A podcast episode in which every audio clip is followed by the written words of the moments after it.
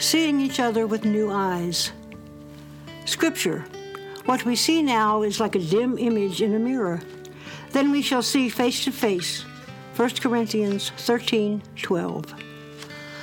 For where two or three come together in my name, I am there with them. Matthew 18 20. Now go to the main streets and invite to the feast as many people as you find. Matthew 22 9. Meditation. James was admitted to the Christ House Medical Recovery Facility looking very disheveled.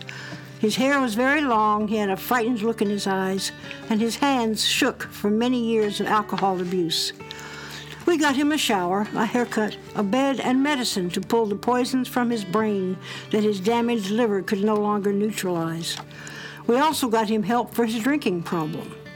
Slowly, the tremor in his hands improved.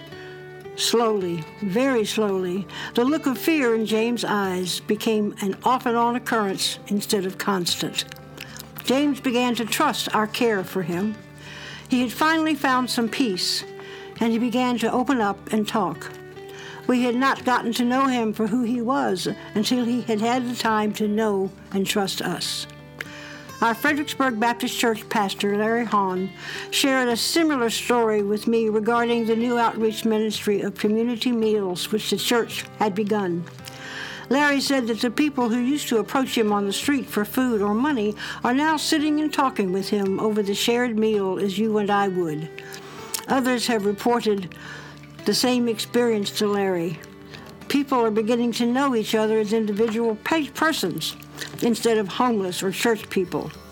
They are participating in God's call to be peacemakers. There's a Thursday night tradition at Christ House called Table Fellowship when Christ House patients, former patients who live in a nearby companion ministry house called Kairos, God's Time or God's Timing, and friends and staff share a meal, singing a devotional, the Lord's Supper, and fellowship. Fredericksburg Baptist Church community meal was very similar, a place where barriers between people and getting down and getting torn down, and Christ is invited to guest of honor. Prayer. Thank you, holy and gracious God, for empowering us to become peacemakers by tearing down old walls and burning new bridges. Thank you for blessing us with your awesome presence when we gather in your name. Keep our eyes fixed on you to give us strength for the long haul. Amen.